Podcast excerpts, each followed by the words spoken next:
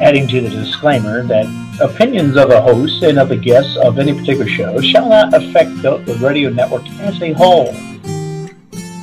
We reserve all ability and freedom of speech from all participants involved, including callers, and if you're offended, tough shit. Thank you, Resolution Radio. Now's your chance to get the last of the Resolution Radio Blood Tees. Only a few left available before we try to do a reorder. This has been a high selling item and we really appreciate everyone's support in getting this shirt and showing their pride as well as showing their heritage. Nothing counts more than blood. Get yours today from Resolution Radio. Only $25 plus $5 shipping and handling. It really helps the network improve and you really get a great product to showcase what you truly believe in. Nothing counts more Than Blood, only from Resolution Radio at resolutionrdo.com. Send check, money order, or well concealed cash to Sonny Thomas at P.O. Box 27, Springboro, Ohio 45066. That's Sonny Thomas at P.O. Box 27, Springboro, Ohio 45066.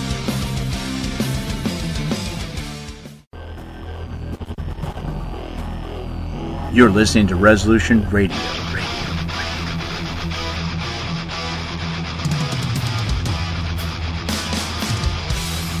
ResolutionRDO.com.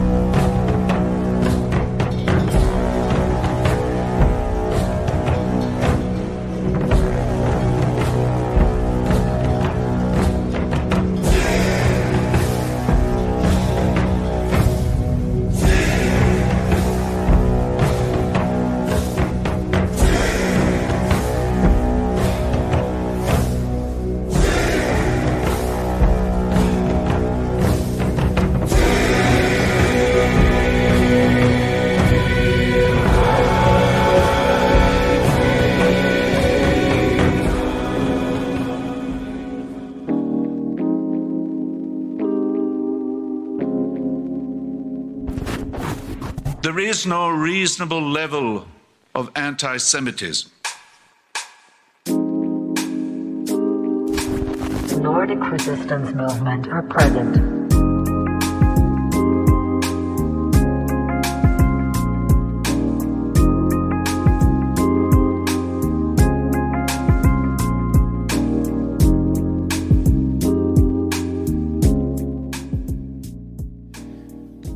Greetings, comrades, and welcome back to The Nordic Frontier. It is the final solution to your podcast problem, and you have arrived. It is Nordic Tuesday once again. We come to you live from the piney mountains of the Nordic forests every Nordic Tuesday at 8 o'clock on Odysee.com. And it is a National Socialist broadcast hosted by a member or two members of the Nordic resistance movement and one of them is me, Andreas. And how are you, Mike? You lost it. Is Mike on? Oh, ah, god damn it. How are you, Guthfinur? As always, I'm glorious. Been been a good day. Been to the hot tub, been to the sauna, been to the freezing water. Got the dopamine levels up, like we talked about one day. Nice. Feeling good, feeling good. Yeah. Yeah, I heard that you had some intense uh, domestic problems over there. but uh, yes, you will survive. You will survive and thrive. Yes, of course. of course. Yeah, living in It's the just wa- it, it's just some water water problems. You can fix the water problems, you know. At least Yes. it's not fire. And yeah, so we need to fix the racial problem, racial uh, stranger problem, and then the water. exactly. we can use fire for that actually, if you know what I mean. We can use the elements to our advantage. That. Indeed. Yes. All right, uh, Mike's might pop in at any time. We'll see. He's got some problems with his um access point. He's living in the Stone Age over there. But we have a very special guest on the show that I wanted to have on for a very long time. It is the host of Fash the Nation podcast, Jazz, Jazz Hands McFeels. How are you doing? Hello, hello. Thank you for having me on. Yes, it's very nice to have you. And uh, yeah, we're gonna do some office work here before we get into it, and then we're gonna talk about uh, your journey and your podcast, your project, and maybe Jews might come up. We don't know. I like that. Yeah, people in the chat when we haven't spoken about Jews for half an hour go crazy. So, plenty. All right, so I just wanted to remind people that you can donate to the show, and I also want to apologize for the few people that donated late last week that I didn't mention, but you're going to get a mention now. So that was Lars, we had Peter Gibbons, we had Der Schöresker, we had Scaredy Cat, we have Anon, and we have Feuer Waffe. Very nice indeed. You get one of these. May the blessing of Tyr be upon you. And if you want to donate to the show, you can do so through odysee.com if you register a user and you can donate with your credit or debit card. And during the show, you can send in comments, maybe some questions for Jazz Hands, so that you can, uh, yeah, whatever is on your mind, as long as there's money on your mind, then we'll take it. And uh, you can also donate with cash. If you go to NordicResistanceMovement.org and click on the donation tab there, you find the address and you can send cash in the mail. And if you make it Swedish Master Race currency, you also get the special soundbite. Alright, so it is episode 253. Tonight we're going to talk to Jazz Hands. Uh, it has been an intense week, and I wish that Mike was here because I had a topic, but he's not here. But I had some Karelian pierogi. If people know what pierogi is, it's like a pastry pastry thing.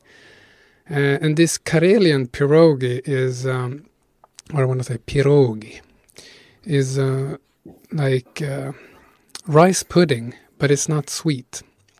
So you have the pastry around rice pudding that's, uh, well, not sweet, and then you have cheese butter. No, wait, wait, sorry, egg butter.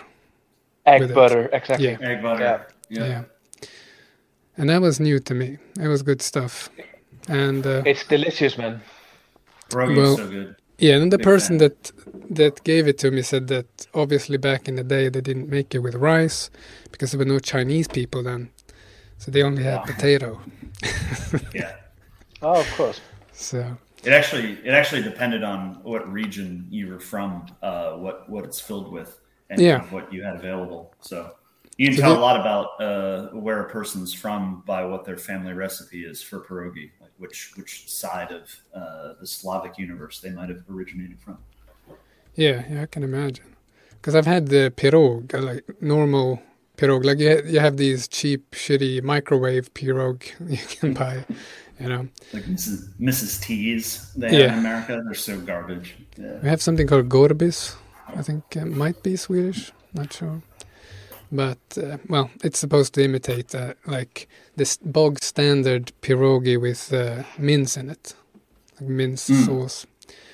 It's kind of like a pie. So it was different, but uh, it was very interesting tasting that. Yeah, a really good way to have those if you've never had them this way is uh, fried in onions. Uh, you fry some onions until they caramelize, and then uh, pierogies are boiled until they're kind of soft, and then you fry them in the butter with the onions and uh, sour cream, and uh, typically applesauce and a beer, and that is like a really good meal, especially on a cold day. I'm hungry now, man. I'm hungry. Yeah, we have to shut this down. Yeah, let's let's quit. Thank you for the talk. all right. So, well, that's all I had for the small talk. So I guess uh, we'll run a little jingle here and uh, we'll be back. Hello, this is Mark Collett from Patriotic Alternative. And you are listening to the Nordic Frontier. The solution to your podcast problem. The solution to your podcast problem.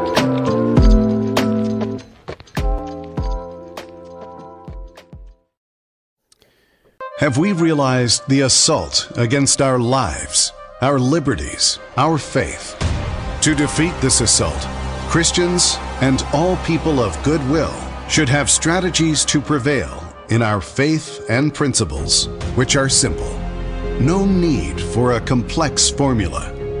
One goal, one aim. A strategy like the heroic Christians of the past. We win, they lose. Nothing less. Big Q, Little Q. The Calm Before the Storm by a friend of Medjugorje. The Strategy of Heaven Revealed. Big Q, Little Q. The Calm Before the Storm. Available on Amazon.com or by calling Caritas in the U.S. at 205 672 2000. 205 672 2000.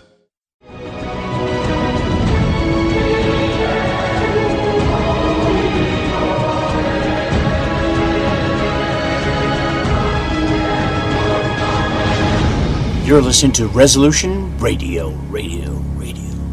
ResolutionRDO.com.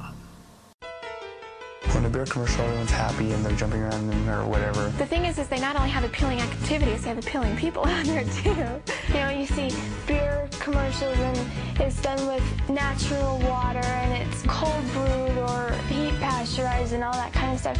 They make it sound more like a health food almost, but they never show the hangovers or alcoholism or anything like that. And then in reality, you're happy and then you're vomiting in the bathroom and then you're waking up sick the next morning with a really bad headache. Any person that says that, that beer is merely for recreational use is stupid because it's a form of alcohol. They just want your money. It's the people that sell the product that are getting the most out of it, not the people that use it. That's exactly what they're doing. They're all sell our beer and it doesn't matter what it takes, just sell it. No, they're not honest messages. They don't show the flip side of it, the results of alcohol. A public service message from The Church of Jesus Christ of Latter day Saints.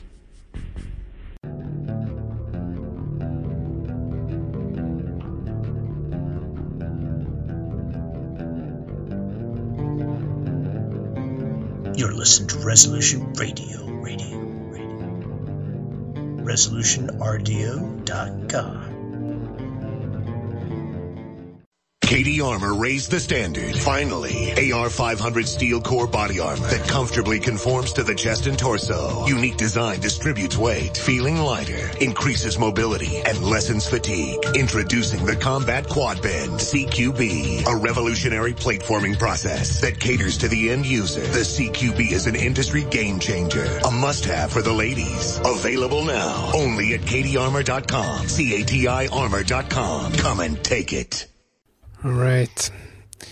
We're going to get into it. And tonight, yes, we have Jazz Hand McFeels. He is the host of the Nation podcast that has uh, been around for a while. It has it is known for its uh, consistent uh, production quality and very high tempo, maximum packed episodes, I would say. That's how I uh, see it anyway.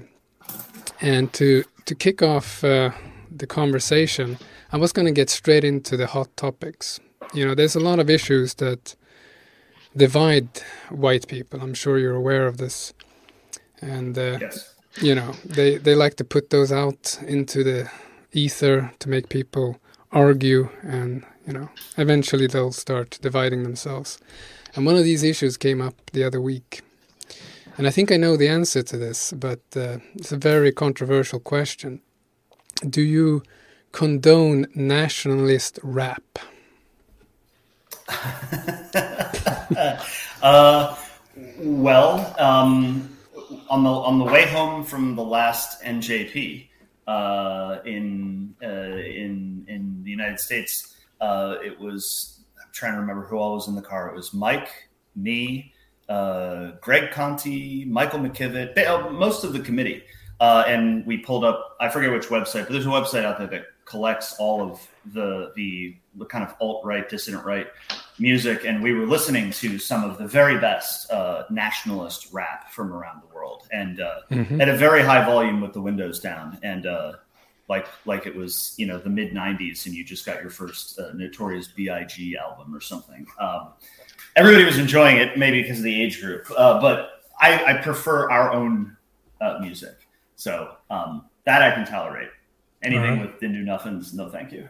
Yeah, exactly. Like, uh, I'm a very progressive national socialist, so I like to see where things are going, look at the trends, where people are, and you know what's going to attract people. And there's, there's a, definitely a trend among nationalists to rap, but the question then is it adapting Nibba culture and be, literally becoming who we are trying to send home to Africa, or is it something of our own that we're creating here? And uh, the thing is, I'm I'm addicted to beats and deep bass, so I always Mhm. like the music. I can I can be without the rapping, but if it's white people rapping about white people shit, I don't mind it. You know, it's like Yeah. black people uh, rapping about killing each other, you know, or killing their enemy. Let's just say like that. There's nothing wrong with white people rapping about killing our enemies. That's uh, definitely, you know, high energy. It's high testo. It is aggressive. Uh, I think that's good. And uh, I also can't stand uh, the like RAC, if you're familiar with that, and uh, the skinhead uh, punk music. I've always detested it, and I know that's very controversial, but I say it on this podcast all the time so that people are not shocked when I say it, because uh, people feel very strongly about that too. I've always been, you know, I I play music, I enjoy music, um, and so it's really hard for me to find a genre that I don't like. Um, I even you'll even catch me getting into like classical music uh, for a long time in the winter sometimes. Um, so as long as it's performed by by white people, it's enjoyable, and I've always kind of felt that way even before I kind of got really woke on white nationalism. Um, but I do see what you're saying with the the white rap. Um, the, the problem is like even in high school, I went through like a, a wigger phase, mainly because I came of age when Eminem and a lot of that, which was targeted at making whites into wiggers. Yeah, definitely. Um, and then, but very quickly passed through that, and because I, I was in a rock phase before that, um, and then very, very briefly because of that was popular, and then shifted back. Um, and it's really because there was nothing there for me. It- There wasn't, you know, it didn't hit you in kind of the depth of uh, of what you were looking for, and it. But I do like the beats, and I've always, I, I would say, uh, I'll admit this. I, I've always liked EDM and um, all flavors of electronic dance music, and until recently, that was uh, still a very white profession. Even Mm. most of the DJs are still pretty white, like Armin Yeah. van Buuren and, and and so on. But it's slowly they're shoehorning blacks into that genre, and as they've done so, the music has gotten awful. It becomes more ass jiggling jungle beats and less like white Yes. people trance, and it's uh, it's just awful. Yeah. I, I listen to a lot of house music and like deep Mhm. house, and I can just notice when they put those fucking drums in there. I'm like, this is too tropical for me. Get the shit out Yes. of here. like, Yeah. uh, and it's interesting because uh, I uh, I watch a lot of um audio tutorials, like FL Studio stuff about learning different uh, plugins and stuff. And there's a lot of black people on YouTube doing tutorials, like it's packed. And I'm just, I'm just, um, I've been saying this too about my music making is that it, they have made it so easy for people to make decent music that even I am making music. Like it's, you can start off uh, in a day, just watch a few YouTube clips, and you're a musician. And I'm thinking that's what's happening to a lot of black people. is that uh, the easy access to this uh, technology made by white people has made them able to do this. It's the same thing with the instruments. Like these people didn't have these instruments, and all of a sudden they're like uh, these jazz musicians and stuff. Uh, it's like everywhere. Yeah. Yeah. They would I mean, never have done. The, it's like the '90s, '90s and early 2000s. If you're walking around New York City, you'd have some black standing in the corner saying like, "Hey, yo, you want to buy my mixtape?" And that was kind of it but now it's been democratized and it's all over the internet and it's just like the hey yo let me buy can you want to buy my mixtape guys like just just like littered everywhere um, mm. and it's and it's forced too just like you know the algorithms on twitter and other platforms prevent us from speaking truth to power to jews or about our politics and similarly they control the the algorithms that allow music to be put out there and they've talked about this the jews have said very specifically uh, we're only going to invest in and sign contracts with black artists this year, quote unquote, to correct the inequity. Mm. And it's like, but what white artists are you promoting? And the answer is none. It's like yeah. nobody.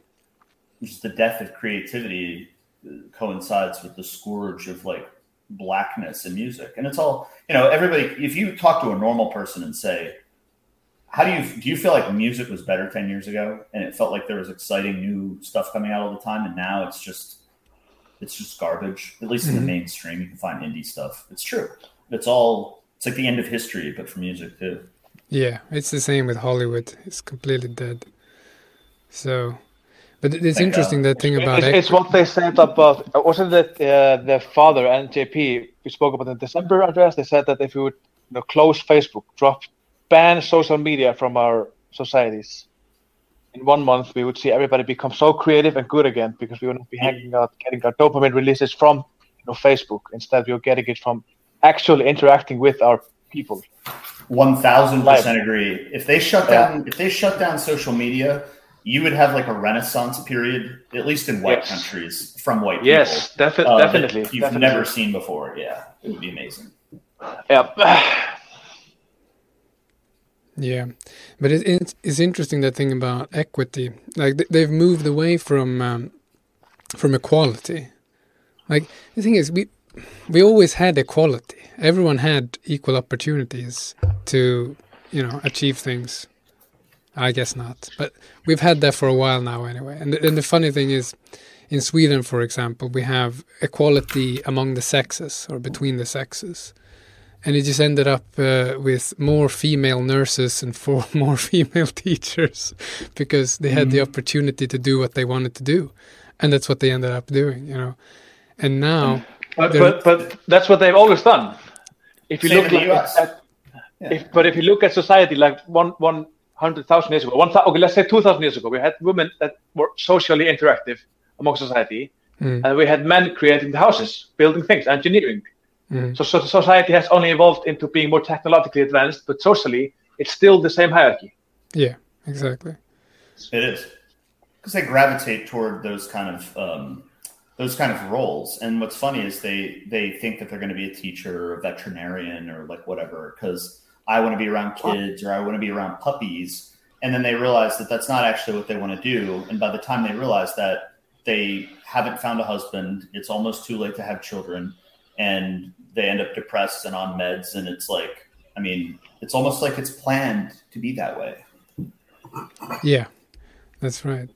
It's just that yeah. So in sweden when they were given the equal opportunity they chose to go back uh, to their roots but at the same time they're really trying to squeeze women into every single pocket of industry right now like women can just walk into any interview and get any job which is crazy but i'm just thinking with this equity yeah. Go on. No. Uh, I'm oh, just thinking. I think he might have dropped. Oh Jesus! I'm just thinking about this equity thing. Is that that uh, instead of equal opportunity, you have equal outcome, basically. So then you have to handicap one part, or like you would have to work and get paid and the person next to you, which is black, doesn't have to work and he gets paid at the same time, mm-hmm. which we've been doing for a while now, I guess, with all the benefits. But you know, it's just going to be on the books now. It's just going to be out in the open. This is how it is. The the, the evil with equity too is that. Uh, the Jews get to create whatever definition of um, inequity that they want. So if if they say that you know we as white people had it so good, even if that's not true economically today, as you you know everybody's living paycheck to paycheck and things aren't going so well, especially in America. But they can say, but you know, white people live the life of millionaires and they've been given every chance as possible. So we're going to just give that to black people and not white people anymore. It's like, well, but you're starting from a baseline about how I live my life that is is based on bullshit so that you can essentially give blacks whatever they want. It's not fair. It's not it's not equitable. It's just it's essentially wealth transfer from one group to the other, uh, which is ultimately genocide because you see the suicide rates in America going up, and it's the number one cause is, is deaths of despair. Mm. No job, no prospects, drug addiction, and so on. So it's like the the argument that white genocide is some sort of uh, some sort of myth or conspiracy theory. It's like no, it's directly uh, contributable to their policies. Yeah, they're creating the environment that they live in, which makes them depressed, and then they give them the opiates to to make them feel better for a while, and then they get addicted, yeah. and then they kill themselves. But I don't mean to be so black pilled. Uh, let me let me because I I don't want to sound so morose and look how horrible it is. Yeah, but we can good finish on the high note. We can start here. Yeah. yeah the, good, the, good, the, good, the good news is the good news is is that people are waking up to this, and if you tell people what's what's BlackRock or what's opioids, who are the Sacklers. Mm. Uh, I mean, you guys saw that report on anti-Semitism in America from the ADL saying that 85% of Americans believe in at least one anti-Semitic trope. They call them tropes, but one anti-Semitic truth, we'll say, um, which is just up quadruple uh, from 10 or 15 years ago. So mm. whatever we're doing is working. We also have anti-Semitism. That's right. I have plenty. And uh, yeah, so the real start then, my first question would be to you how did it start for you politically like before you found or started the Fash the Nation where were you politically and how did you find your way there uh, so i guess i got politically interested um, from seeing i couldn't i can't remember because i was so young uh, either seeing the State of the Union or election coverage on cable television, probably in the late 1980s, early 1990s. Um, and I and I do remember uh, vividly understanding, and I don't know why I remember this, but finding a penny on the ground in the library parking lot, walking with my mother, and I picked up the penny and I asked her, "Well, who's this man in the penny?" And she said, "That's Abraham Lincoln." Who's that? Um, he's one of the presidents. Who's what's a president? And it sort of started to, to sort of dawn on me okay there's a leader of the country and then you see things on tv and uh, because cable news has always been kind of hyped um, even back then uh, you know it, it, seems exciting. As a, as a kid glowing television screen you're mm-hmm. looking at these people talking about things uh, you see balloons falling from ceilings confetti people giving speeches. Um, it's a different kind of programming on the tv than cartoons or other things. So I just started paying attention to it. Maybe there are other kids who would look at that and be like, I'm going outside. Um, for whatever reason, I'm wired to get interested in that. And uh, I come from a family that predominantly, for a long period of time, was Democrats, um, liberal Democrats, uh, but, you know, recently, but, you know, um, supporting of uh, George Wallace uh, in the 1960s and 70s in America, who was a, who was a segregationist. Uh, and then they switched parties when the Democratic Party kind of purged a lot of the white um, the white supporters who were for segregation. There was a little bit of a polarity switch. Um, and so, you know, I, I gravitated toward uh, conservative politics as I sort of came of age, you know, 11, 12, something like that, uh, because Democratic politics, um, it was, you know, Bill Clinton. Um, but there really wasn't there never really felt like there was much for me. It was just that if you were against immigration and you were against, um, you know, it, feels good, get the government out of my life and whatever. When you're young, um, you're for those things. That that was kind of what I gravitated towards, and so um, just kind of, but again, like sort of lukewarm support for whatever. And and by the time I was eligible to vote, you know, George W. Bush was the president, and the war in Iraq was going on, and that's when my my mind started to turn toward um, the levels of corruption. Because if you remember that period of political history, uh, George Bush's presidency started with the culmination of Bill Clinton uh, getting his dick sucked in the White House by Monica Lewinsky and that huge scandal mm. there. So it's like I don't trust politicians, and then you have George Bush takes us into war. You have this huge uh, terrorist attack that I now understand is perpetrated by Israel, um, and uh, you end up with this war. A lot of your friends go off and die in that war, and your your mind about like the bright, sunny future and shining city on a hill in America becomes pretty tainted uh, with your friends coming home in coffins um, or missing arms and legs. And so uh, I I continued to support kind of Republican Party politics and even got got involved, um, you know, on on campaigns and you know learned learned the ropes, what's it all about, and so on, um, and got into got into politics in D.C. And what I discovered there was I thought that the first, so like Mr. Smith goes to Washington, which is a story written by a Jew, but uh, and sort of to convince people that there's something real in politics. Like if you fight hard enough, the system will bend to your will. It's like the Jewish story of Mr. Smith goes to Washington. Mm-hmm. And and I got to Washington thinking that the higher I go, just like Mr. Smith, I'll just eventually be able to convince people. Like if I really want these things like immigration to come true, which never seem to come true, it means that we're not fighting hard enough, and you just have to go fight for this stuff. And what you realize when you get to a cesspit like DC is I remember the first time I, I told somebody that had been in DC for a while that, hey, I want to I want to really fight for these issues, and they sort of like hand waved me and they're like, yeah, yeah, guy, um, we're just essentially we're, we're about getting this guy reelected. We're about raising money and we're about like perpetuating the system, and we don't want uh, people who have all these crazy ideas from the outside interfering with what we're doing. Mm. And I, I, ran into that attitude over and over and over again on Capitol Hill and in and out of bars and all over the places that none of these people care about the actual issues that they're talking about on TV. And they don't care about uh, accomplishing anything. It's only essentially what K Street lobbyists want. Um, and and the other thing I learned was that there's really not much of a difference between the Republican and the Democratic Party.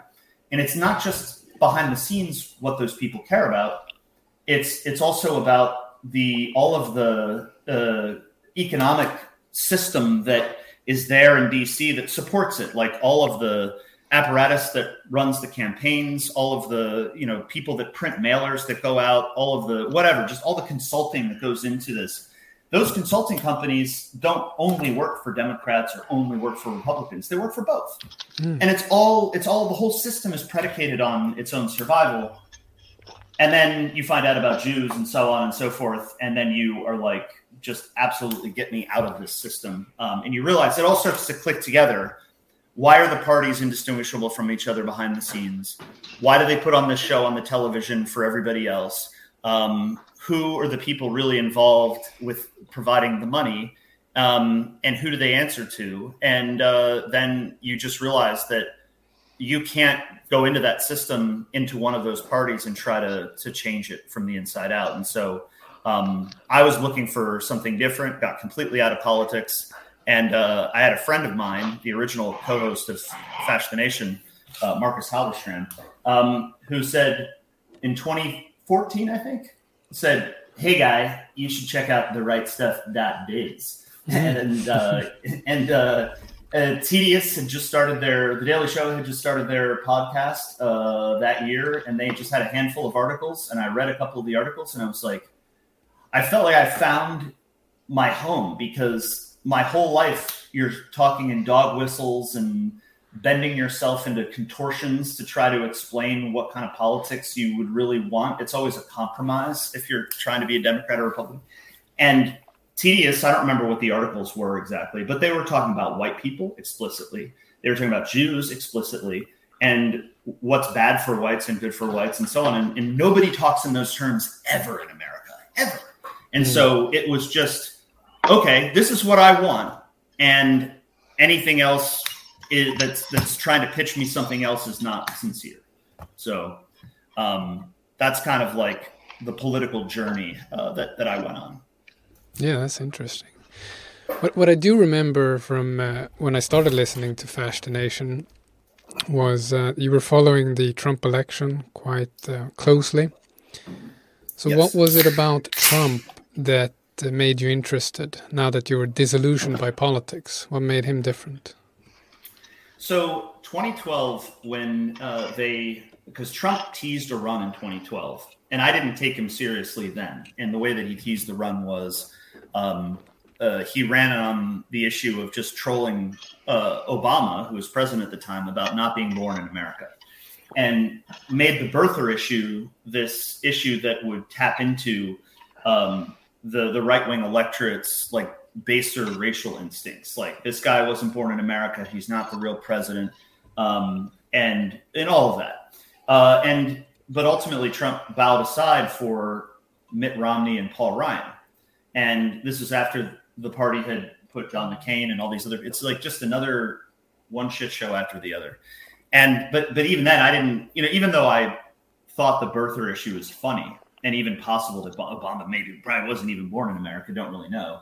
Um, Trump, I just was like, okay. I mean, what else does this guy have to offer? Trump was kind of like a cartoonish clown figure, and not because I like Paul Ryan or Mitt Romney uh, when they got nominated, I said I'm I'm done with this forever, and I actually became apolitical until Halberstram told me to check out TRS. Mm. And so it was when Trump got back into the race, and the issue wasn't about Obama; it was about the upsurge in illegal immigration uh, that had taken hold, and then combined with everything that was going on in Europe with uh, with Open Gates, which you guys probably remember when that movie came out um, and uh, talking about the migrant uh, flood. And you had this awakening in Europe with nationalist politics. I mean, they were always there, but they kind of exploded at the same time that they did in America.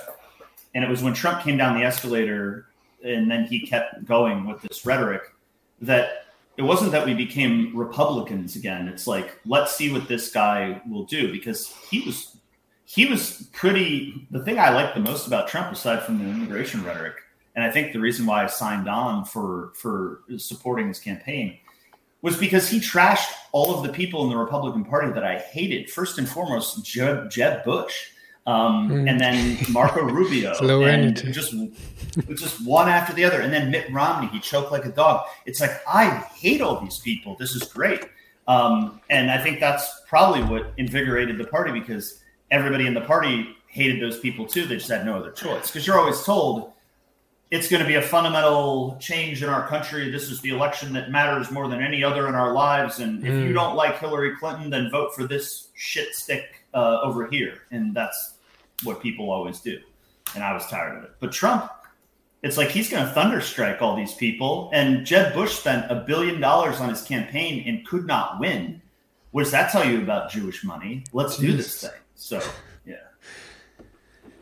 Yeah, so knowing all that, uh, do you think that it was genuine or do you think the whole thing was just a grift?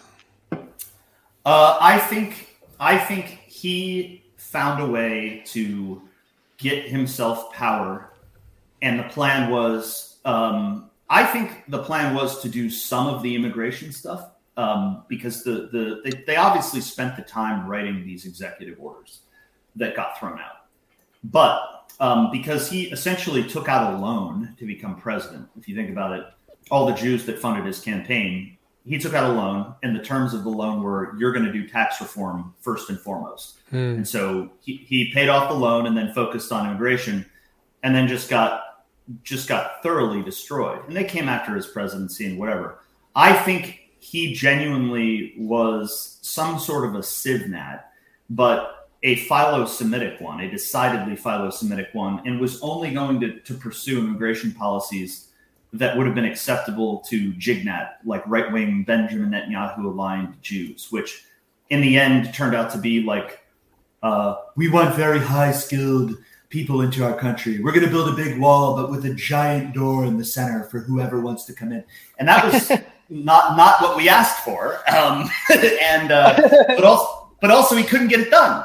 And so it, that that like ultimately, and then then you get the black uh, platinum plan. And in the midst of all this, he fires all these missiles into Syria, and then starts the process of uh, normalization for all these Arabic countries uh, to build uh, their their embassies, move their embassies to Jerusalem, and it just became such a hyper Zio focus. And it's like it, you just after after he opened the government back up when he shut shut it down to try to get the wall money, and uh, we did a lot of research on our show into the specific black letter U.S. law that Donald Trump could have used to get access to unlimited money without congressional approval to build the wall, and he refused to do it. And people at the time were like, "That sounds like too pie in the sky, like too easy to do." People didn't believe the research that we did. But what's great about this is that under Biden, Biden invoked the same law, which had not been invoked since the 1950s, to get unlimited funding for the COVID stuff. And it was literally the same thing bypass Congress, declare emergency, and had no check on the amount of money that he needed to do. So um, the point is, you know, if, if somebody in America became president, it shows you that there are a lot of things that you could do immediately without Congress to do things that we want within the law, like within the actual law as it is written. Now we want to change a hell of a lot more than what the, the law is written. But it just proved when when you saw that they could have done this and they didn't do it, Mm-hmm. then everything was fake. Like everything was fake. The shutdown and everything, like, oh, we have to work within these parameters and we can only get this amount of money, and then they haggle over a hundred million dollars. It's like fuck you. You give $44 billion to Zelensky. You give all this money to these people. You have no problem, but Yeah. like 5 billion for a wall. Like, come on, man. And you could go get the money if you absolutely needed it. We had caravans streaming across the border and, you know, like the heads on spikes on the border with the cartels. It's like, go to war with the cartels, guy. Because if those, Mm. if those were Palestinians, like um, burning down synagogues on the U.S. border, let me tell you, the U.S. military would be there in 30 seconds. Yeah. But because it's brown right. people coming in to, to dep- depress the wages of working class whites in America, the government just sleeps. Anyway, I got myself angry. So That's good. That's good. Yeah, I think he gave like five billion to blacks as well, some sort of black program. as a down payment on all the all the horrible things we've caused. Yeah, just here's a few billions, whatever. And then You uh, do a good Trump, man. Thank you. he, has been practicing Pretty for good. years. Yeah. Yeah, this fucking guy. No, what really pissed me off about Trump, actually, above everything else, is how he pissed in the face of all the MAGA people. All these re- retarded MAGA boomers that are just worshipping this guy, and he just pisses on them all the time. Takes every opportunity not to support them, whatever they do. Like it's it started uh, in on the inauguration day. If you remember all the violence that was there, it's like 200 Antifa something arrested and all that stuff, and they were all let go. And uh, there was never any mention from Trump how horrible that was. And it just continues to January 6th, where he could have uh, pardoned all those people. And he pardons all these Nibba rappers Hindus. instead, like yeah, drug dealers and Jews. it's, crazy. Yeah, the, the first the First Step Act, you know, authored and uh, presided over by Jared Kushner, Trump supported, of course, uh, let all these people out of jail. Um, you had a guy, uh, the guy that was sitting in the chair in I think Nancy Pelosi's office. Uh, Yeah, this that older gentleman uh, received a life sentence um, yesterday. Uh, he was beaten What? and tortured so bad. Oh yeah. Um, received a life sentence yesterday. He was beaten and tortured in prison, U.S. prison. Right, this is America, like the the bastion of human rights on the planet. Right, they beat and tortured this guy so badly that they had to send him home.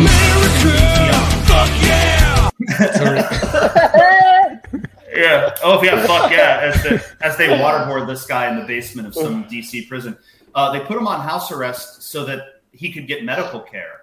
Um, and one of the African guards uh, that was at his home uh, threatened to rape his wife. Um, Oh, Jesus Radix Radix Verum, and then there were four other guys that were sentenced for seditious con- conspiracy. uh, yesterday, max sentence of 20 years in prison. Where's the seditious conspiracy charges for um, Richard Sackler for killing a million people on opioids? Where's Mm. that? Yeah. But Donald Trump doesn't say a word. He doesn't say a word about Ashley Babbitt being uh, assassinated in cold blood by a black. Um, and uh, no, work, nothing. Not even, not even, you know. And, and and that was the other thing.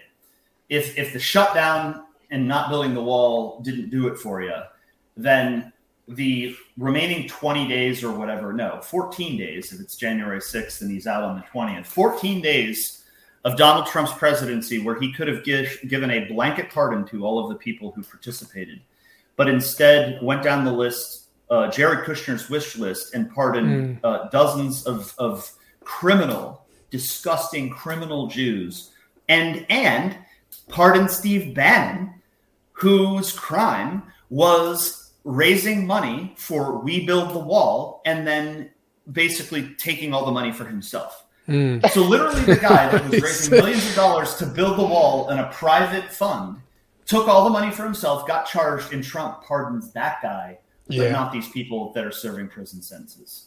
Just make sure to give justice to the the least, uh, you know, worthy people. That's what he tried to do. Yeah. Yeah, so that's uh that's quite a legacy. I guess he's running again for where is it? 2024? Is that what we're doing? Yeah, he looks so old and haggard too. Um, Yeah, gonna it's low energy now. Campaign. Yeah, yeah, it will be. Although I'm glad that he's doing it because uh, because he's going to cause a problem for DeSantis. Although who knows that it could be part of the system's plan to have them both out there. I don't really know, but I think given what the system has tried to do to Trump, um, some people might misread that as like, well, if the system is against Trump, then Trump must be good. It's like Yeah, no, the exactly. system the system wants Ron DeSantis, and they don't want Donald Trump to interfere with that. Um, but if it was between Trump and another Hitler, they would put Trump in office without Mm. even blinking an eye. But that's that's what always perplexed me because I never trust the media, you know, and the media. I always do the opposite of what the media does, which is just a a- simplified, a you know. It's it's not a hundred percent, but I mean, if I'm not really paying attention, I can go with my gut and just not trust the media. Just do the opposite. It's a it's a And- pretty reliable yeah. way to. And during the, the Trump presidency, obviously, all the mainstream media hated him. You should just feel the vitriol that the general Swede has for Trump. Like Swedish people Oh, hate I'm Donald Trump now. Like he was everybody's darling. Like in the nineties and you know growing up, like he was a famous guy. He was in Home Alone, hmm, there in the lobby. You know, so all of a sudden the media says that everyone should hate Trump. You know, and then the the knee jerk reaction then is to, you know, like Trump. Like I never liked Trump because of, know, these things that we mentioned, and always very skeptical. But uh, it's always like that when when the media plays that card, and it, it is. I don't know. What do you think the reason is why they did that? Because it kind of uh, made the dissent grow, I guess. Well, they did it because it's kind of like one of these situations where um, the the cure was worse than the disease uh, because they they tried to stop him because I mean people can say what they want about Trump um, and you know he was not genuine in the end and, and and all of that but the thing that he did that they didn't like and they tried to stop him and the reason why they want DeSantis back in um, was also something that we we all benefited from, which is that the what we have been calling Finkel think, which is Mhm. this kosher sandwich or essentially a Jewish dichotomy where you create two fake arguments and split the issues between the two of them and make it uh, make the debate only between those two polarities, and then there's no room for someone to have an actual conversation. So if you have conservatives and and uh, Democrats or Labor Democrats or Social Democrats or whatever it is in Europe, whatever it is in the U.S., then there's no room for national socialism because they divided nationalism and socialism between the two parties. Yeah. And so, um, because of that system, it, it only really it's only stable if they keep the issue is pretty narrow within those two poles. You can't have the type of polarity, uh, polarization, not polarity, pol- polarization that's happening today and it's happening in Europe. It's happening in the United States. Essentially, where um, it's the the sort of far right and far left, as the media calls them, uh, those positions have become more. Uh, people have shifted further and further away from the center, and uh, that's that leads to a, an unstable system for Jews. And and I think they were already kind of in a precarious position, which is why they kept trying to put people like Mitt Romney and Paul Ryan and try to reel things back in. Um, the combination of the the internet and really freedom of information for a while, like the wild wild west the internet was back then, mm. um, it, it, it, it, allowed for a lot more uh, room to go directly to the people, which is what Trump did. Um, 10 years before Trump ran in 2016, remember Obama's campaign was one of the first in 2007 to use Twitter seems like a novel concept, but it was the first time Twitter had ever really been used. Facebook had only been around since 2004. Twitter came not that long after. So they always heralded uh, Obama's campaign as a digital frontier in politics.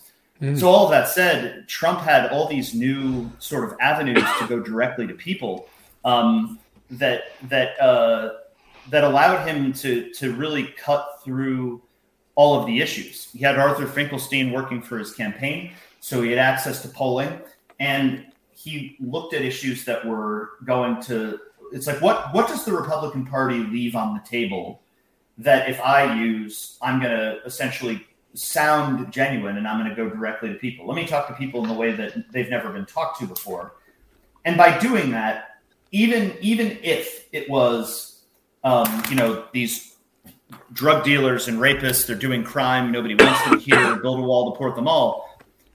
It, it, it awakened this kind of nativist uh, feeling in white people.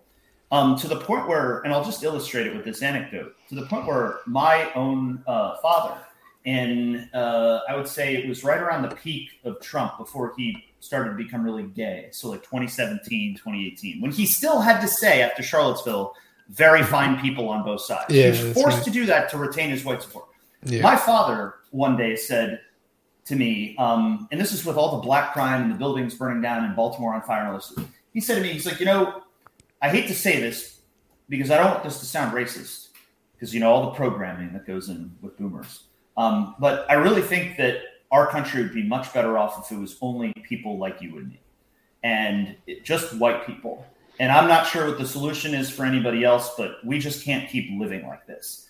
And I thought to myself, it's like you know, I've I've obviously pushed my father on some of these issues over the years, but I, I said to myself, it's like Trumpism actually made my father a white nationalist, and combination with Tucker Carlson and all that stuff, and I think that scared the absolute shit out of Jews. Um, it's one of the reasons why Trump's rhetoric changed because I think they re- realized in a lot of private polling that this is really if my father was there, this is where a lot of Americans were without much help from anybody mm-hmm. else. Um, and it was that Trump essentially played with the dark arts of politics, the places that Jews don't want you to go, because it becomes a very slippery slope into Nazism and National Socialism. They've been complaining about that for years, but it really is true because if you give white people a political path, a viable political path, like, hey, white people, you have you have a right to exist in your own country.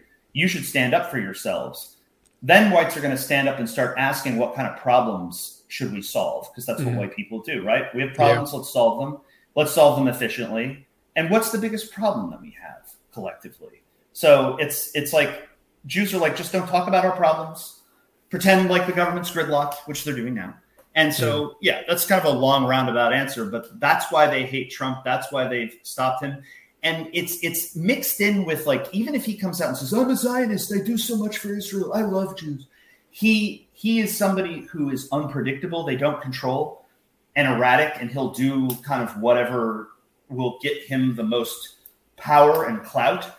And even if that means like taking risks with the white population, and uh, there's a story in I think Jared Kushner's book where he said he went to his first Trump rally and he peeked out from behind the curtain before Trump went on the stage and saw the stadium just filled with like whites with their MAGA flags and was all white people and they were just like, ah, Trump, MAGA, America.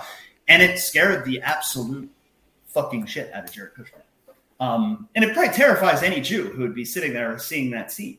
And they thought to themselves, combined with the rhetoric and combined with the polling data, that they were like, this is uncomfortably close to for these people. Because what would it have taken for a leader with that power to just simply start talking about those issues? Trump was never going to do it. But just think from the Jews' perspective, how close he had these like big rallies. And if he had just started taking in one speech, he could have taken those people down that path. And I'm not saying that because I had hope that he would do it. I'm just illustrating the point yeah. that this was like the fire, like it's like the Jews like lit a fire in their living room. It's like the, the building's gonna fucking burn down. Here, so. See what happens. Yeah, yeah, that's right.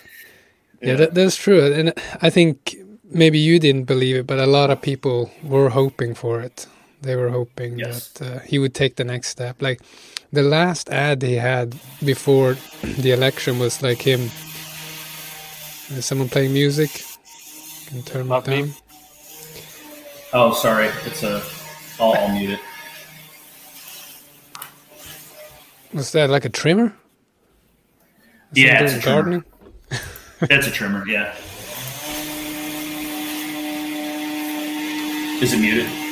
No, it's pretty loud. Oh, sorry. I, like it. I, I was like muted. It's, it's a working man's podcast, after all. We, we enjoy it. yeah. uh,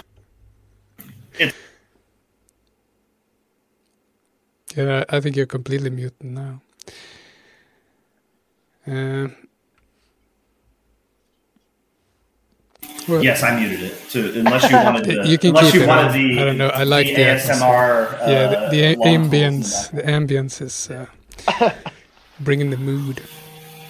Yeah, so yeah, I think a lot of people were hoping that he would take the next step. And one of the ads that he had before the election was li- literally him talking about Wall Street and the bankers and had like George Soros and stuff in it. I think that's what got our movement actually excited about Trump. that that specific video, I don't know if you remember that one. But uh, uh yeah, it was um I think I think what was the video again? Which one was it? It was like the, the, ad. It was a short one just before the election, like days before the election, where he was talking about Wall Street. There was like pictures of George Soros, and he was talking about the the capitalists, maybe something like that. The globalists, maybe even. Maybe, maybe. Did he say globalist? Yeah, maybe. But uh, yeah, it, it, was very. Um, uh, anti-Semitic from our point of view, anyway. Did, did you lose me? Or are you able to hear me? No, now now you're on your actual mic. I thought you didn't have access yeah. to your mic. Yeah. Nice. I'm sorry about the audio quality. I, I thought I was like, how are they able to hear this tremor? Because I have a pretty comprehensive ah. audio with a I, gate. I, I, I like, didn't want to be rude and assume that you were booming. That's what it was. uh, uh booming? Yeah, I apologize. And, and, and it's a laptop that's not exactly that close to me either. So with like a bunch of shit stacked up on the desk. So I apologize if uh, you got potato y- Jazz Hands for the last uh, sixty minutes, but like hopefully it. it sounds better now. I like it. Yeah. So to talk about the podcast. So you're in this. Uh, you, are getting in contact with the guys. Uh, what uh, made you decide to make a podcast? Was that something you thought about before? Uh well, so it it, it wasn't.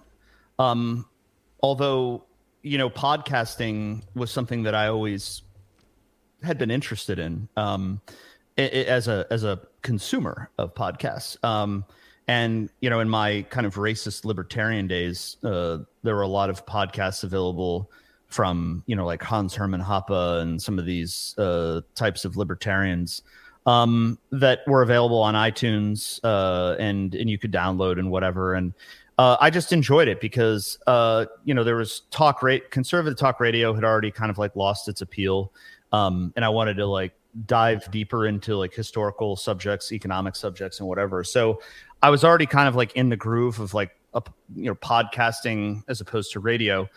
What's interesting is that you know Mike, uh, I think a year into the Daily Shoah, uh, Mike said on his show that uh, he wanted to have more podcasts added to the site. So, um, because it was Halberstram he told me about the red stuff.biz, and he and I, since he and I were the only ones that we knew of that were fans of this, um, I wasn't going to go talking to my friends about you know my new polit- my, my new political religion where I don't like Jews. Um, I've never liked blacks, but I'm getting woke on these politics, and so Halberstram and I talked exclusively like uh, about reacting to the show because there was only once a week. And they listen to it and be like, "Oh, what'd you think of that? Oh, wow, this is you know," and whatever. It's like a, a period of discovery. And so when Mike put out that call for podcasts, um, we had already said, you know, be kind of you and me could probably just do this. And so we sat down on my back deck and uh, put up a put up an iPhone on a glass of whiskey and uh, hit record and did a 45 minute show and it was called Conservative Insider was the first uh, name that we went with, but it was Fash the Nation uh, by the middle of the week. I was like, we have to come up with a new name because mm-hmm. conservative was something that you know was a early proto alt right lexicon, and it's it's dead now. But Fash the Nation has just remained like a timeless uh, a timeless name, and then you have the show Face the Nation from America that you know we we sort of modeled ourselves after like a Sunday political talk show and uh, you know uh, they put it up on the site, and I think our first episode got three thousand downloads, and I was like, three thousand people listen to this. We we have to stop recording this on an iPhone. so um, yeah, the, that was like very potato quality. And people who listened to the first episode, uh, you can hear all the crickets from the summertime in the background. Um, and it's like a hallmark. If people know about the crickets, I know they're longtime listeners of the show. Uh, so yeah, and it, it just kind of took off from there. But yeah, it is nice. Yeah, we started this podcast uh, like slightly after that, I think. And I always felt like uh, I wanted to do podcasts, but I'm quite an introverted person. So I had to mm. struggle to become a host and to do all this stuff. But you seem like a very, you know, extrovert, high energy kind of person. Do you say? Uh, yes, uh, and I think as time has gone on, it, definitely this kind of politics kind of invigorated being high energy. Um, I feel like being being introduced to TRS and becoming J woke, you know, uh, Jews call it becoming radicalized, but it's it's really just we're coming home mm. to where where we really belong. We're becoming who heart. we are, right? Mm-hmm. yeah, as well, someone I mean, famously like, said. Well, yes, yeah. It's like insides match outsides, right? Like I don't have to be kind of like I'm going to support this GOP position because I think it's going to result in fewer brown people in my country, and it never does. Hmm. And now I can just say, get these people out of here, and we're going to talk about Jews and everything else. There's no, there's no dog whistle. It's just you can just advocate for who you are and yeah. speak to the speak to the power. So, yeah, that's how I feel about being a part of our movement as well. Like we don't dilly dally around the subjects. Like for example, if you're talking to people, we do a lot of leafleting on, on the streets and stuff, and talk to mm-hmm. people. Mm-hmm. You never have to lie to them. they might think they gotcha when they say call you a racist or something. It's like, yeah, I want to live in a white country. You know, mm-hmm. wouldn't that be great in a white country? But and but that's the that, that's, okay. that's the beauty of it. Uh, yeah, Mike is to... back, by the way. Oh, Hello, Mike. Yeah. Hello. I did some boomerang. Uh, for once, it was me. Uh, no, uh, I was gonna say that that's the beauty of it. Uh, the the being to the point. point, and when somebody just says like, "Oh, so you're a racist if you only think that we should be white people," are you like? The the satisfaction I get still today of just replying, okay. Just Truth will set okay. you free. Yeah, just like mm-hmm. okay. Mm-hmm. So what now? and, and you can see how it breaks down their whole. It's like they have this pre pre programmed like this if this then that like response structure so that they they have like okay i'm gonna pull the racist card and then uh, they're gonna say no, I'm not racist, but, and then they have like, they have this, and then they suddenly have someone who says, well, I guess Sam, then okay, so what?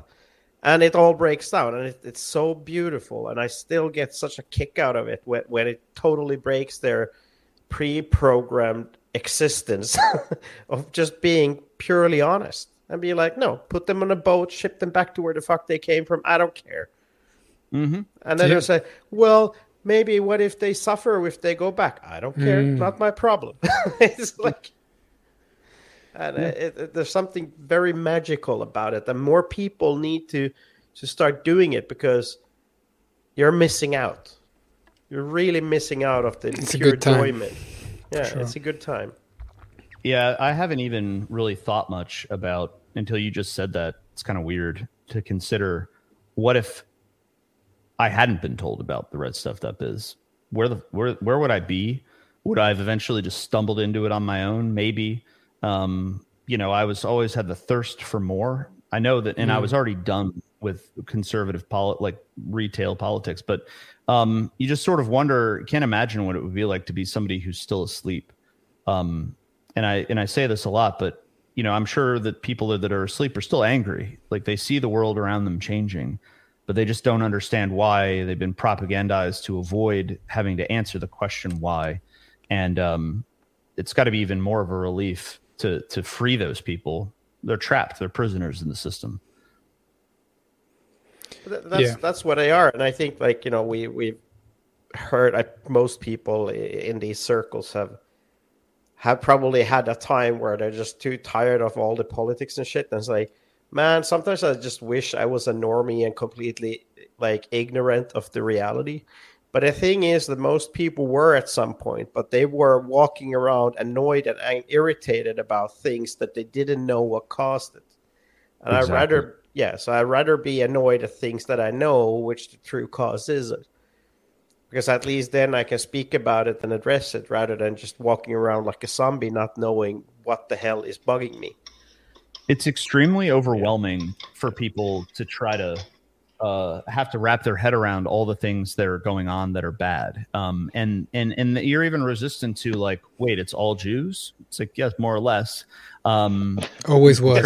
Always has been. Always, always, always yeah. And, and but but like if you if if you if you deny that, then you're always trying to come up with these weird hypotheses for like why stuff is going wrong. Mm. and you're just going to get frustrated. It gives people i think it gives people ptsd and as mike says frequently um, the media makes people insane because they reinforce the fact that it's anything but what the answer really is so. Yeah exactly. They make it so complicated. And that's that's one of the th- hurdles we come up against as well when you talk to normies is that the, we, we see things in black and white you know, literally, we're, we're mm-hmm. white, mm-hmm. they're black, they belong in Africa. Done. and they're like, no, but there's all this nuance. It's like we don't have to have nuance. no one's telling. There's only Jews that are telling us we need nuance.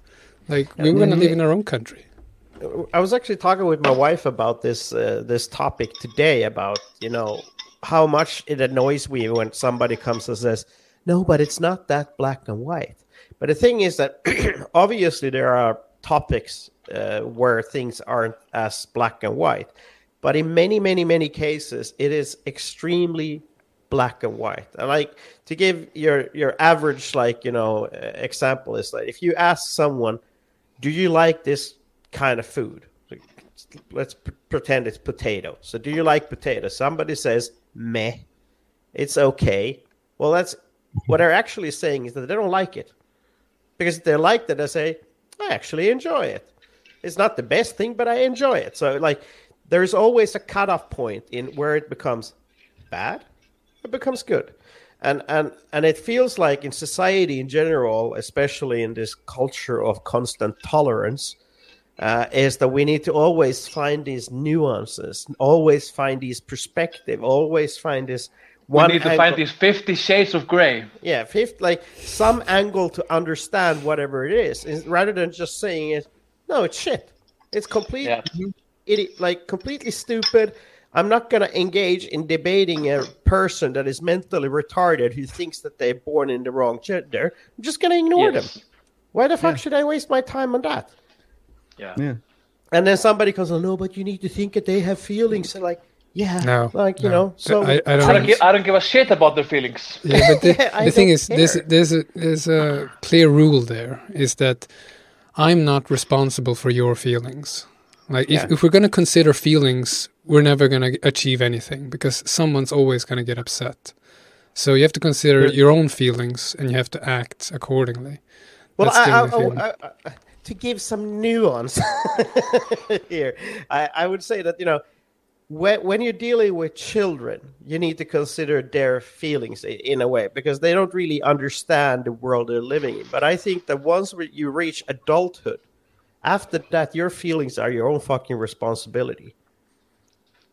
Yep. And and, and that's Yeah. like if a kid gets angry because you're they're not getting candy every day, you're being you're like sorry, but you can't have it. Doesn't matter if you're sad, and here's the reason why. You know. But for an adult, if they get annoyed because you use a term that is suddenly banned or something, I don't care. I don't. I don't owe you an explanation. I don't owe you anything. You just live with your triggered emotions, and off I go. Yeah, it used to be accepted. I mean, that used to just be kind of the way that. I mean, that's just you know the uh, natural uh, conclusion of like evolu- thousands of years of evolution. It's been hacked by Jews, and we even see it in America. I was talking about this in Telegram the other day, where um, it, it's just been a recent change, but the First Amendment in the United States has always been pretty absolute in terms of speech. Um, and of course, Jews modified it in the uh, in the '60s uh, to uh, allow um, pornography and uh, other other garbage uh, because uh, originally free speech was essentially it wasn't it didn't mean anything.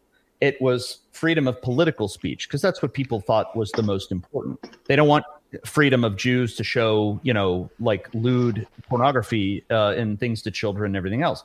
But Jews got rid of the censorship piece, and then uh, then now what they're saying is that freedom of speech does not include speech that causes harm to people, or physical violence, or um, incites violence. And uh, there there was a story in Michigan.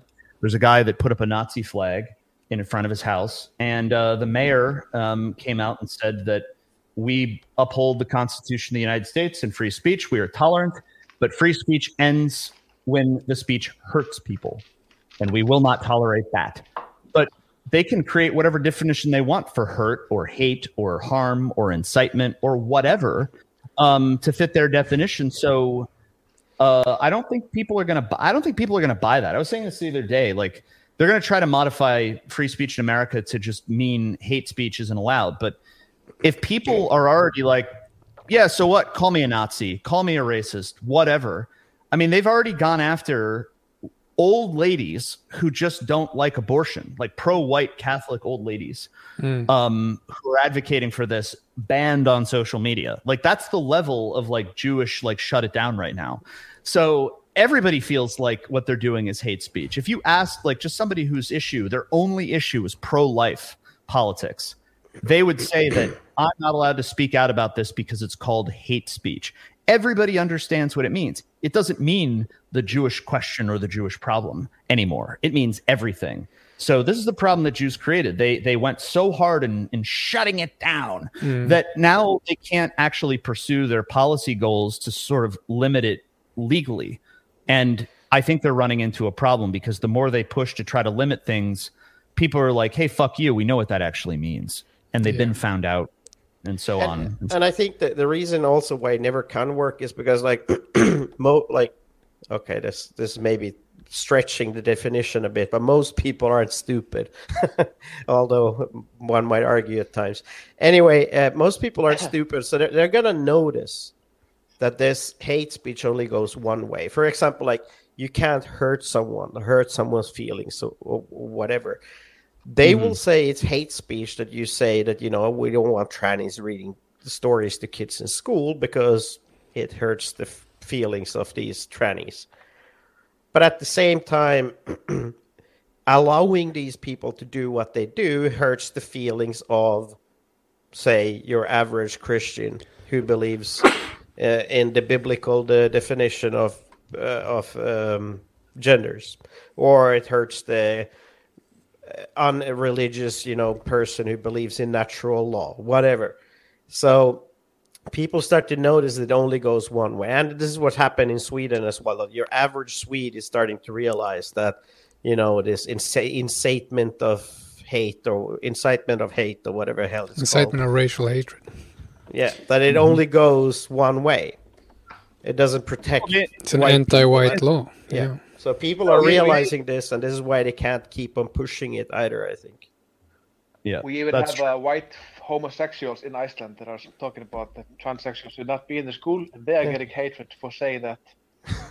so it's, it's, it's ridiculous, but yeah, you're absolutely right. I think that white people are going to realize it's only anti-white haters. Well, and that was something that that was a phenomenon when when, when I was talking earlier about like peak Trumpism 17, 18, when you know people like even just regular people were like, let's get let, let's just have a white country. That seems like the easiest solution. What was going on simultaneously to that in the media was all of the anti-white vitriol in the headlines. And I remember seeing people collect screenshots of all the headlines from the media and making like a word cloud of like fuck white people white people need to die white people need to get busy dying. Oh look white people got killed by opioids. Here's why that's good. Like you know vice news uh bbc and then just over and over.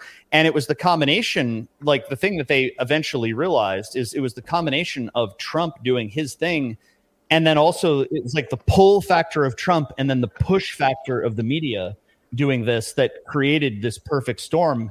And you'll notice the, the media is still anti-white but it's much more subtle than it was in 16 and 17. You don't see like uh, Jews would just be openly gloating in their own media uh, mastheads about like the deaths of white people. Um, and people would screenshot it and then screenshot that Jew saying, I'm Jewish on Twitter, and then just be like every single time over and over and over and over again. And it's like, you guys are doing this to yourselves too, because they just, the chutzpah of these Jews, they just cannot help it. No, and I think that's uh, that's part of the cycle. You know, they're running to the end of this cycle of uh, their shenanigans, and uh, they're gonna Yes. get kicked the fuck out once again. But I thought we would have a little break here and uh, come back in a little bit. Uh, do you have another hour, or are you strapped for Uh, I- time? I, have an, I, ha- I have another 40 minutes. All right, 40 minutes. That's good. All right, we got a message here from uh, William Pierce, and we'll be right back. What the fuck did you just fucking say about me, you little bitch? I'll have you know I graduated top of my class in the Navy SEALs and I've been involved in numerous secret raids against Al Qaeda. I have over 300 confirmed kills, and I am trained in guerrilla warfare, and I'm the top sniper in the U.S. Armed Forces. You're nothing to me but just another target. I will wipe you the fuck out with precision the likes of which has never been seen before on this earth. Mark my fucking words. You think you can just get away with saying that shit to me over the internet? Think again, fucker. As we speak, I am contacting my secret network of spies across the U.S., and your IP is being traced right now. So you better prepare for the storm, maggot. The storm that wipes out that pathetic thing you call your life. You're fucking dead, kid. I can be anywhere, anytime, and I can kill you in over 700 ways. And that's just with my bare hands. Not only am I extensively trained in unarmed combat, but I have access to the entire arsenal of the National Alliance, mm-hmm. and I will use it to its full extent to wipe out your miserable ass off the face of the continent, you little shit. If only you could have known what unholy retribution your clever comment was about to bring down upon you. Maybe you would have held your fucking tongue. But you couldn't, you didn't, and now you're paying the price, you goddamn idiot. I will shit fury all over you and you will drown in it. You're fucking dead, kiddo. Yo, this is Rob Rundo here from Will to Rise. You're listening to the Nordic Frontier, the final solution to all your podcast problems. The uh, final your podcast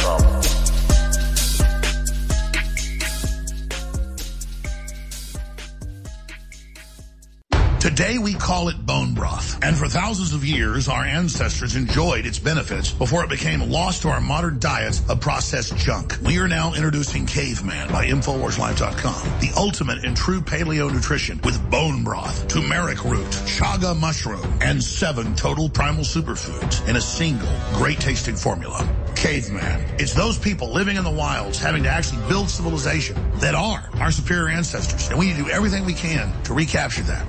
Everyone knew that you used all the parts of the animal. You used the meat for sustenance, the fat for cooking, but you used the bones for strength. From the outside structure full of minerals and key cofactors to the marrow that produces the blood for the body. This is the engine of the life essence. I'm a long way from the caveman my ancestors were, but I'm sure as hell trying to get back to that essence that made us what we were, and this is a big part of it. I know you're going to want to check out Caveman Ultimate Paleo Formula for yourself InfoWarsLife.com today.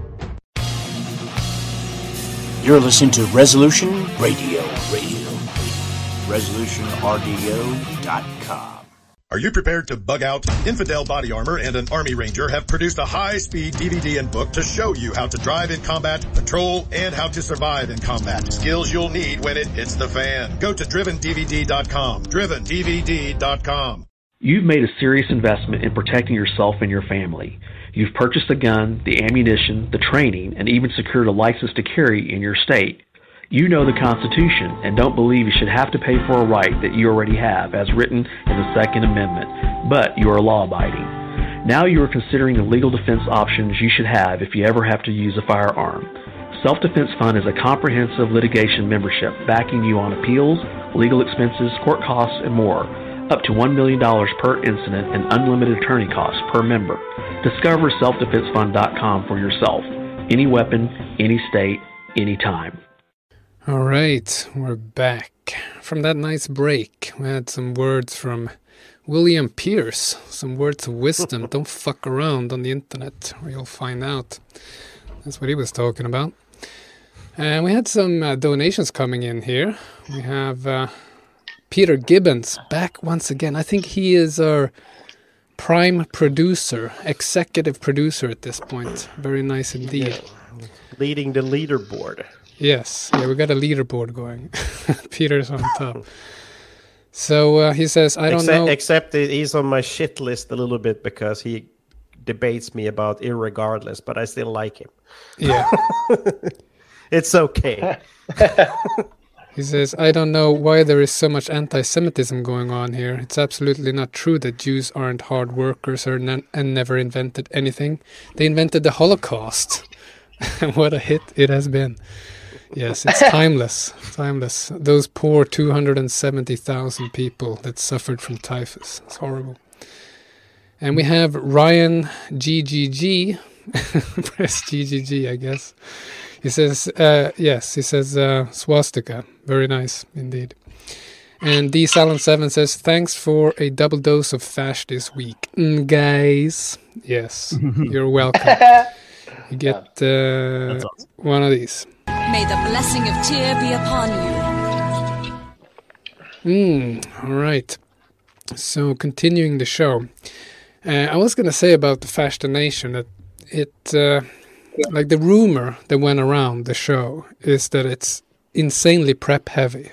That you're you've got like a tome of prep every Sunday, and uh, it feels like when you're listening to it, Fash the Nation feels like a meal. It's like you you put on Fash the Nation, and when it's finished, you feel full, like in a good way. You feel satisfied that you got something out of it. You know, like you can um, you can rely on that you have spent time looking for sources, looking for good points to make, and all that kind of stuff at the end of the podcast. And if you haven't, I guess you have failed. But most of the time, I would say every time I've listened anyway, it's a, it's a good time, and you feel like uh, you've learned something. And uh, I think you're known for your so-called deep dives. And one of those you mentioned earlier was uh, this. Yes. Oh, I was just gonna say mm, deep dive. Deep, nice. That's right. Uh, one of them was the the Finkelstein thing that you explained earlier. That uh, it's just like uh, you know Daily Shoah and the memes. Like they have so many memes that they have. You know, obviously some cross pollination between meme culture and the show for sure, but they're the ones that have had the audience and have spread, uh, like the Echo and uh, many many others. And uh, Fash the Nation is uh, known for the the deep dives and things like Finkelthink. And when you have when you solidify a concept like that, it it's like a shortcut for people when they think about politics. It is uh, when we think about national socialism, for example, we can we can step over, like we spoke about earlier, we can step over a lot of these uh, taboos and stuff, but we still come to a point where, like in the case of Trump, like we we're wondering what to think and then you explained it. Like if you apply Finkelthink to the whole, or it, Finkelthink has been applied and it's been used against you basically. And when you think of it like that, they're trying to force you into this dichotomy to choose left or right, uh, red and blue, all that kind of stuff. And people just go along with it. So I, I think it's a fantastic, uh, fantastic concept to to keep around. It's like a tool in a toolbox it's a good tool for getting people uh, disconnected from that system because it's it's you know you can explain it so many different ways but i mean it's it's as though you know people and i don't know the psychological term for this but um, people don't like given being given like an overwhelming number of choices. Uh, and so keeping it very simple like all we have is vanilla ice cream and chocolate ice cream and then convincing different groups of people why they hate one or the other so they'll accept the alternative is really the game. I mean, and they've they've done a lot of studies with this. Uh, Edward Bernays, Jewish, um, they would come to America and just like literally study us like we were in a lab to see how we react to things. And and a lot of it was under the guise of, oh, well, how do we maximize our product sales to these people? Mm. They're also studying our habits and essentially once they figure out they could sell you product then they could sell you politics and um, convince you that you know that they they realize that people develop a lot of brand loyalty under the right circumstances uh, and then they they have like anti-brand loyalty um, to other things and so people have like a reactance to something like you know if you're told if there's a certain type of food that you don't like and you're told that's what's on the menu, like your immediate reaction is like, ugh, I don't want to eat at this place. And so they just create that feeling about the opposing political party, so you support the other one, and it just mm. it never it never ends if people don't like check out from it and see it from the outside. And most people never do. They don't have the ability to do it because everything they get is from the television or social media. Where else mm. are they going to get their information? So, yeah, that's true. And we have that obviously in Sweden as well, even though we have several parties, you know, they uh, create blocks. Mm. And uh, now we've had the moderate block, which is the so called right wing, because everyone couldn't stand the Social Democrats anymore. So we had to band together and vote for the moderates because that was going to change everything. And now they're wondering why the moderates are raising the taxes everywhere. They thought they're not the Social Democrats. Why are they raising the taxes? Mm-hmm. You know, it's just, uh, you know, and, and it's every single time. Like they have collective amnesia, the people. Like the the news cycle is one week, if even that, maybe a few hours, like twenty four hour news week. I don't know, mm-hmm. a news cycle. Sorry. And with these elections, every every fourth year, they don't remember how much they got fucked in the ass last time. They just think that this time, because they're promising all these things, it's going to be different. But it isn't. It's yeah. uh, it's not. This is the most important election of our yeah. adult lifetime. It's like, oh my god. yeah, that's what they were saying. Like obviously every election, but in 2018 when we were running, and you know we had the gates open in 2015 and 16 when the Afghans were pouring in in the hundreds of thousands. And uh, you know I felt like oh my god the white race is gonna die tomorrow. Uh, we're, we're still here. It's yeah it's, it's more miserable than ever for sure in the in Malmö and Stockholm and the big cities for sure but uh, they're still voting for these fucking people, hoping that they're going to change. Not not knowing, like you were talking about earlier about the conservatives not wanting to change things. They're not thinking about. They're just maintaining this machine. Like they're just making sure that they have a job to go to. They're just making sure that they get paid. They're just making sure that you know politics remains the same. And it, it's very well, hard work, but they they are achieving it. It's a, it's a really remarkable feat too because they have to keep people on paycheck to paycheck uh, lifestyles because if they let people get comfortable for even a minute and they get off the treadmill um, and they aren't like always constantly thirsting and, and having anxiety about where how they're going to pay their rent how they're going to pay their for their car and whatever mm. um, then people get comfortable they start asking questions it's like what are we going to do next it's also the low time horizon where we were talking about this the other week on ftn where you never hear politicians in america talk about their goals for the next 10 years or what America is going to look like in 2050, mm. uh, other than with like Greta Thunberg, like tier climate goals. agenda. Yeah. yeah. Exactly. But they never say, like, what's the 2030 agenda for our schools or the 2030 agenda for our roads? Yeah, what's um, the demographics in 2050? yes.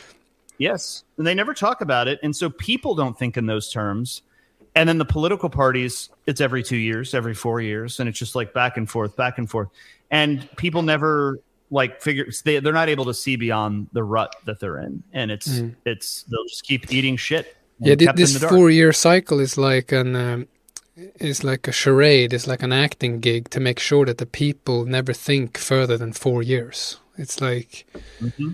yeah it's a it's a constant lulling of the people yeah because if you listen to like the Chinese or Russians or various other uh, countries where their political systems are much different, um, they do talk in those terms. They talk in terms about you know a hundred year cycle and like what you know what lies ahead and and white people used to think in those terms, um, but because it was it's easier to think in those terms when Jews have created this system of constant change. Oh God, goy, the societies is just always moving ahead, and that's what people tell themselves. Mm. Like when drag queen drag queen story hours pop up and pedophilia, it's like, oh, it's just the, the path of society, goy. it's like all these, uh, you know, gays have doubled in the last ten years or whatever it is. Who knows the metric? It's like they they pretend as though those gays were just in the closet and now they're free to come out. It's like no, no, no. You're creating those with your system and it's not the way that society is supposed to go. This is not a natural phenomenon. Natural phenomenon is natural socialism. So if you really believe in the natural state of politics, then you'll just let things go back to that mm. without mm. interference. But obviously, that's not going to happen under their watch. Yeah. So, yeah. so one of the one of the uh, someone's uh, echoing. It's back. I will turn that off. All right. Uh, yeah, one of the deep dives that you did and uh, was about uh, a company uh, called BlackRock, and uh, when I first got into this stuff, like many, I, I, came from the truther sphere. You know, these are the Q-tards today. like, if I'd continued on my uh, trajectory, it would have been Q-tard at this point. But uh, at some point, like in this in this journey, I got into contact with the Illuminati, with the you know whatever word you could find for the globalists. You know these secret societies that run the world. They're the Freemasons. It's the Jesuits. It's the the lizards. Uh, and at some point, I was uh, introduced to National Socialism, obviously, and the Jewish question. And I started putting names to a lot of these people that were causing harm in history like the people that were creating our hate speech laws, the people that were lobbying for mass immigration in Sweden and in America and in all white countries, uh, the people that were responsible for all the the communist revolutions around the world. And uh, well, then I found out it was the Jews. But when you say that to people, they think it's crazy. Uh, or oh, again, they want it more nuanced. Like these are just individuals, you know.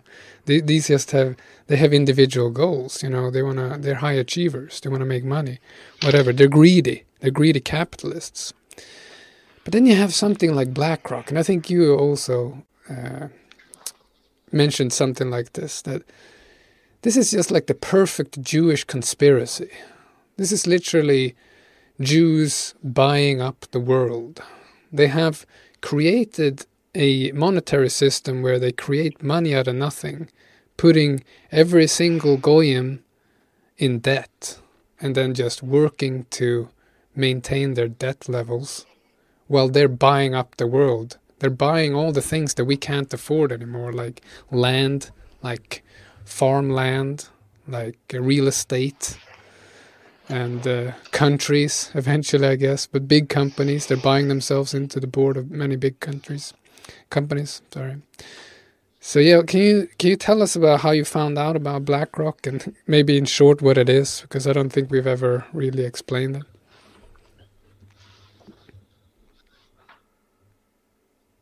I think you're muted.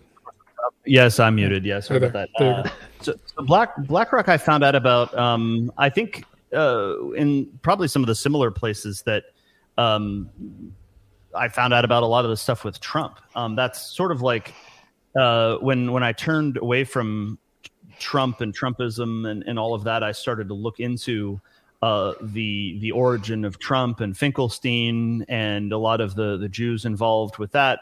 And um, you started you started to hit on a lot of these uh, CEOs of companies, and Larry Fink was on on a list. Uh, oh God, he was on a list. Yeah, he's on a list. um, and in a website that I used uh, for a lot of deep dives, and it's I don't know if it's even still up. Yeah, it still is up there.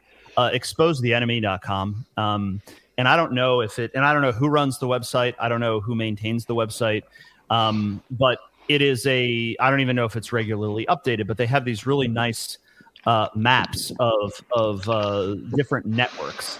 And uh, they're at the top of the website, there's a thing called networks. And if you go down the list, there's things like Iran Contra cover up, Finkelstein Lauder Network, uh, McMaster Purge Network, Trump Honeypot, uh, Israeli Prime Ministers, just any kind of like Jewish history that you could possibly imagine. And in one of these uh, maps, um, and I, and it, I think it's the Finkelstein Lauder Network. I don't remember exactly. No, he's not on there. But he's in one of these giant like maps of these Jews and all their connections. And um, and I was like, well, what the hell is BlackRock? Because I would always get uh, people who know my show, I'll always screw things up sometimes, and then it becomes a joke. Like Harvey Weinstein, I'd always forget his first name, so I kept calling him Chuck Weinstein, Charlie yeah. Weinstein. It became a joke, and I would always get Blackstone and BlackRock uh, mixed up because Stephen A. Schwarzman is a Jew, CEO of Blackstone. Larry Fink is a CEO of BlackRock and uh, Schwarzman was the one that backed Trump. Fink was kind of lukewarm, but didn't. And I would get those confused, and people would correct me uh, that Schwarzman was really the pro-Trump guy. But when you look into the re- do the research on it, Schwarzman and Fink both worked for the same bank in the beginning. Um, there's there's some interview on CNBC Financial News where Fink and Schwarzman are on the same show, and they're asked why do their company names sound so similar? And they sort of chuckle to themselves as the way Jews do, and like it's an inside joke that they both decided to name their companies Blackstone and BlackRock uh, because of the significance of of the black cube that Jews wear mm-hmm. on their heads, yeah. the black rock in, in Talmudry and all that, and it's it's all. I mean, it's all very, very. I mean, it's not a coincidence that they named it this way, and there's a reason why they snicker about it. Um, and so, uh, Larry Fink because of the uh, the, the digitalization or digitization, whatever the proper word is, of banking and electronic trading and everything that took place in the 90s and the aughts. And this was after a period of green mailing when Jews were just doing these hostile takeovers of all these goy owned businesses in America and publicly making them publicly traded and then using computer networks essentially to do um, electronic trading and uh, essentially writing algorithms that would um, optimize the economy in a way that where they would get all the power and the wealth. Because if you think about it, why did Jews do green mailing of these com- companies to get rich or to have control over the economy, right? Consolidate and take over the economy. Because if you have America, a big country, um, you know, hundreds of different aluminum manufacturers. Well, they start consolidating all of these hundreds of businesses under these different economic sectors. With green mailing, Jews become in charge of these conglomerates. And then you could still have Gentile CEOs of these companies. And the big threat that they have always been afraid of is the history of Nazi Germany with Krupp uh, the Porsche Piëch family, which is still um, a privately owned company in charge of Porsche and Volkswagen, mm. um, and uh, Ferdinand uh, Ferry Porsche, uh, the the patriarch of that family, was literally a member of the SS. Um, BMW, the descendants of that family, um, one of them was a stepson of Joseph Goebbels. Um, Mercedes Benz, the family was all involved in the Nazi Party, um, and so uh, they were very concerned because uh, Hitler made a convincing argument against communism by getting the captains of industry on his side. And because Jews have a pretty insidious plan for uh, where they want to take us, their risk mitigation plan was well, we have to control all of these industries more so than we ever did before. And so um, this is how you have this uh, phenomenon where they go from green mailing, taking over of goy businesses, and then conglomerating all of those businesses so that even if a PepsiCo or a Kellogg's or a uh, GE or whatever has a, a, a goy CEO or a Pajit CEO or some you know woman or whatever, and increasingly they're they're putting these people in charge. You've seen this at big tech. You know, the Jews step down from uh, from Google and put a put a Pajit in charge. I mean, it's just a phenomenon that's going on. Mm-hmm. And people ask, what, what, are those Jews doing? Are they retiring? Are they sitting on a beach eating some matzo balls? It's like, no, they're going into back rooms and they're plotting and they're scheming. That's exactly what they're doing because being a CEO of a company is not really what a Jew wants to do. Um, they want to be like essentially manipulating things in the background. And so, mm-hmm. what Fink did was through his uh, essentially this this optimization of electronic trading made BlackRock uh, into the largest financial services firm in the world. Now they deny that they have twenty trillion dollars in assets um, because they say, well, we just manage those assets. We don't own those assets because they try to do this thing where it's like we're not as powerful as people say, but it's like you control the assets. You are six percent of the holding power in these comp- in these companies, the largest stockholder, and there's three of these companies: BlackRock, Vanguard, and State Street. And between the three of them, and they're all controlled by Jews, um, they own they are the top shareholders in almost all of the the world's publicly traded companies. So they control them all. That means they have proxy votes on the board. Um, and they can force these companies to do whatever they want because if you're BlackRock, and you have $20 trillion in assets or 10 trillion, it's changed because the economy has gone up and down. Then you and you have proxy power on all these these boards, then you effectively can tell those companies what to do because you can let's say that there's three aluminum manufacturers in the United States. Well, if one of those decides to go become a Krupp Steel or a Porsche or a BMW, you can take the other two aluminum companies and take all their market share uh, get the boards to to purge all the bad people in that company and force it out of business, and thus like uh, eradicate any threat that you have. And this is why, whenever you've seen corporate uh, logos with gay flags and Black Lives Matter flags and all this garbage, just sort of not only pop up out of nowhere, but pop up everywhere at the same exact time. And you wonder how is this all coordinated? It's it's because it's all they're all essentially being forced at a barrel of a gun. Now a lot of them enjoy doing it, but they're all like full throated support for gays, full throated support for Black Lives Matter, full condemnation of anybody who is a Nazi. We deplore anti Semitism, just a chorus of this. Um, and it's in this way that essentially all the political power is money power and it comes through Larry Fink because all those corporations can also decide who gets political donations, who wins, who loses, um, and so on and so forth. And uh, under Trump, with uh, Steve Mnuchin, the Jewish Treasury Secretary that Trump had, um, they made BlackRock essentially supervisory over the, the Federal Reserve in the United States during COVID. So BlackRock became the dealer for U.S. bonds, the sole mm. dealer for U.S. bonds. Jeez. I mean, it's like everybody hears about Federal Reserve and it's bad and it is bad. then when you hear about BlackRock was it's like Trump put BlackRock in charge of the Federal Reserve. It's like, oh my God. it's like you're kidding me. Uh, so yeah, and it's it's just now the good news with BlackRock is everybody's finding out about the schemes, and it's starting to become um, like it's getting a bad name. Um, so, so you asked me where I found out about it in the bowels of the internet, where I found out about everything else, and then just started talking about this stuff, and uh, here we are.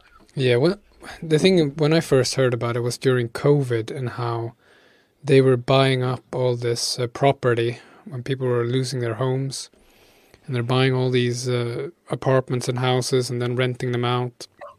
I guess selling them as well and very expensively. And now I also heard that they are investing in Ukraine. They're buying a lot of farmland in Ukraine. Mm-hmm. And uh, there was also a documentary here in Sweden.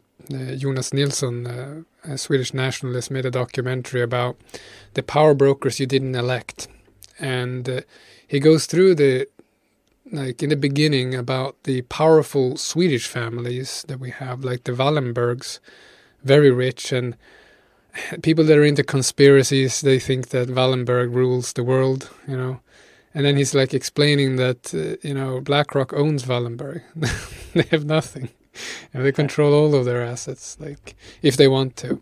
They don't really need to, but uh, if they had to, they could change the course for anything. And it's like, like what you were talking about as well that you still have pockets of uh, privately owned things in the world. And if this uh, continues, if the growth of BlackRock and Vanguard and all that stuff grows, you're going to lose this autonomy completely. And then when you have uh, a company that uh, might not uh, care about where you are politically and all that stuff. Like uh, some of our, our people, when they get docs, they get problem with uh, employment and, and, things. And then you, you find a company that doesn't care. Well, if BlackRock owns everything, everyone's going to have to be gay. Everyone's going to have to dance for Global Homo. It's going to be the the the Global Homo disco at every single company, and it's going to be multicultural. It's going to be equity of course, racial equity, and all that kind of stuff. Because uh, it's literally global homo in investment firm in, in one piece. So people need to it become is. aware of this. Yeah. They, they do, and and it's what's interesting is if you go out on YouTube, um, it's all it's like tons of nor in, in, TikTok and Instagram. It's all normies talking about this stuff about how BlackRock controls the global economy, and uh, they'll even mention Larry Fink. Of course, they don't mention he's Jewish. They don't mention that most of the board is Jewish. Um, mm. But um, just the fact that it popped this bubble that that people had in their minds of like, oh, the free market enterprise system and mm. the, hmm. the power of choice. And they just won the free market. through hard work. That means when you say when somebody says you can't bootstrap yourself, that means if you come up with a company, no matter how good the idea is, if and it's and it's a disruptor of a con, uh, company, like some brand new idea that's like, wow, it's incredible. A Jew will steal your idea, and then that will get to the front of the line in Larry Fink world. Um, and that's all there is. Like you know the what were the guys' names that that started Facebook and then uh, Mark Zuckerberg stole it. I mean, it's the same concept. Mm. So mm-hmm. um, you know, in the old days, you could start because the the economy was so complex and there was no sort of central control, not as much as there is now. You could start a company and and disrupt uh, and and go to the top very easily. But now it's just it, it's they they've made that essentially uh, very difficult. And if you do break through, they're going to be like, "Oh, we're going to buy you out," and and you have no choice. Like we're going to buy you out, and you have you know that's the end of it. So it's you know this is the this is the nobody wants to live in this kind of an economy either, because then you don't have a you don't have a company that can come in. Uh, we did a deep dive on Whole Foods once before it got bought out by Amazon. And uh, one of the reasons it got bought out by Amazon is because it was anti union um, it gave its employees really good health insurance and it paid them really high wages and then gave them profit sharing. Working at a grocery store, making like $500 extra a week if your store did well. Um, that was way different than the any other grocery store in the U.S. Uh, economy, and um, where everybody else was getting like minimum wage and shit insurance and whatever. And they, they had enough of that. They were like, "We're not doing this." And what happens with with uh, Amazon is, or Whole Foods as soon as Amazon buys it, they they take the prices down, they lower everybody's wages, and then they try to unionize. And it's it's uh, or they they prevent they prevent unions, um, but uh, it it was a means of just preventing those people from demanding more. Uh, so it's just you know the the whole thing. It's just anything good that comes along, they destroy it um, mm. out of spite and because they can't allow something like that um, to succeed. It's one of the reasons why they're so mad at Russia right now, um, regardless of what people might think about Russia or you know the the rhetoric in, is watered down one thing that they hate more than anything else is the fact that Russia and China pass anti homosexual, anti LGBT laws that essentially say you're not allowed to propagandize to anyone in the media, anywhere. It's banned. Um, because it gives people everywhere else this idea that, wait, so the government can ban faggot shit? Yes, mm. they can. Yeah. It's yeah, possible. You could. Like, this is possible. It's not that it's chocolate or vanilla ice cream and you have no other choice. You can't in so. Sweden because it's state religion, but in other countries probably. but uh, yeah, we have some super chats coming in here before the end. Uh, we have uh, Peter Gibbons once again. He says, "Absolutely flawless episode, comrades." Well, you're welcome. Thank you for the dono. We have white supreme pizza with extra spices. A question for Jazz Hands. How long does it take to get vetted for the NJP gatherings? It's been going on for months for me. What's going on? Uh, well, it depends on it depends on where you are, um, because you're going to get uh, vetted by people who are local to you, uh, and then depending on where you are, like within that particular area, um, you know, it's it might be pretty tough if you live in a very rural place where it's it's hard to to meet. It, there's also uh, checking in from time to time. The the queue for people who want to get vetted is enormous. Mm. So I would recommend that people exercise patience. There's been every effort made to try to get people through vetting as quickly as possible, uh, but sometimes circumstances based on geography make that difficult. Um, but people are people are trying their best to get to get you through. Um, please be patient. Uh, please don't treat the email inbox like Amazon customer service because it's not. It's mm-hmm. guys just like you on the other side of it. It's not some Pajit in a call center. So just please be patient. Please be nice. Please be courteous. Nobody, you're not waiting because someone's doing it out of spite. Uh, you're waiting because the movement is popular. So yeah. we'll just leave it at that. Yeah, it's good news. Good news. All right, so we have Mr. AG back with another donation. He says, You might have heard of the Rasmus Paludan did again. Now some fucking organization is opening a giant boycott on Sweden thanks to some Jew pedophile. Also, I finally got a girlfriend. Nice. I hope she's nice. black or something. Sorry, it's a resident mulatto. I hope. we'll see. We'll see. Maybe we can bleach him. I don't know. Is it yeah, possible? Maybe. Finally got myself a walking dishwashing machine. Yeah, that's right. That's what we all need. Uh, yeah, Paludan he burnt another Quran and started a trend. So they bought they burnt a Quran in Holland. Uh, I think today or no, a few days ago maybe. And the Muslims are not happy about it. And uh, but he was saying are that they the, burning police cars again. No, I I don't think it's that bad. But uh, okay. yeah, I saw something about the Turkey not. Turk, yeah, Turkey is burning uh, Swedish flags. the Turkey fucking hates us. So we're, you know, we have this thing. Uh, something right if they. yeah, exactly. I don't know if you know about this, jazz hands, but we we're trying to join NATO in Sweden, and oh, Tur- yeah. Turkey is the only thing standing in our way because uh, we have too many Kurds in Sweden. So we have nice. Kurds and Turks, and it's not cool with the Turks. So they want us to get rid of yeah, the Kurds. Kurds also. Yeah, especially the Kurds that we have in parliament. They don't like those Kurds. So now they're burning Swedish flags. I like this. I like this development.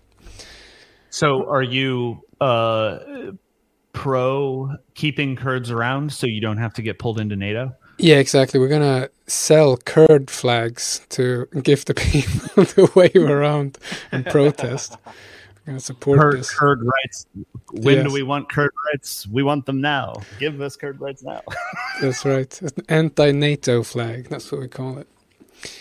Yeah, we can have a pagan bear says, "Damn, I have to go. Can't wait for the replay. Thanks for the show, guys. You're welcome." We have Lars. He donates and he says, "Swastika."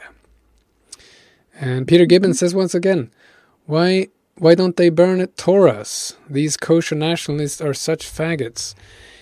Uh, it is true.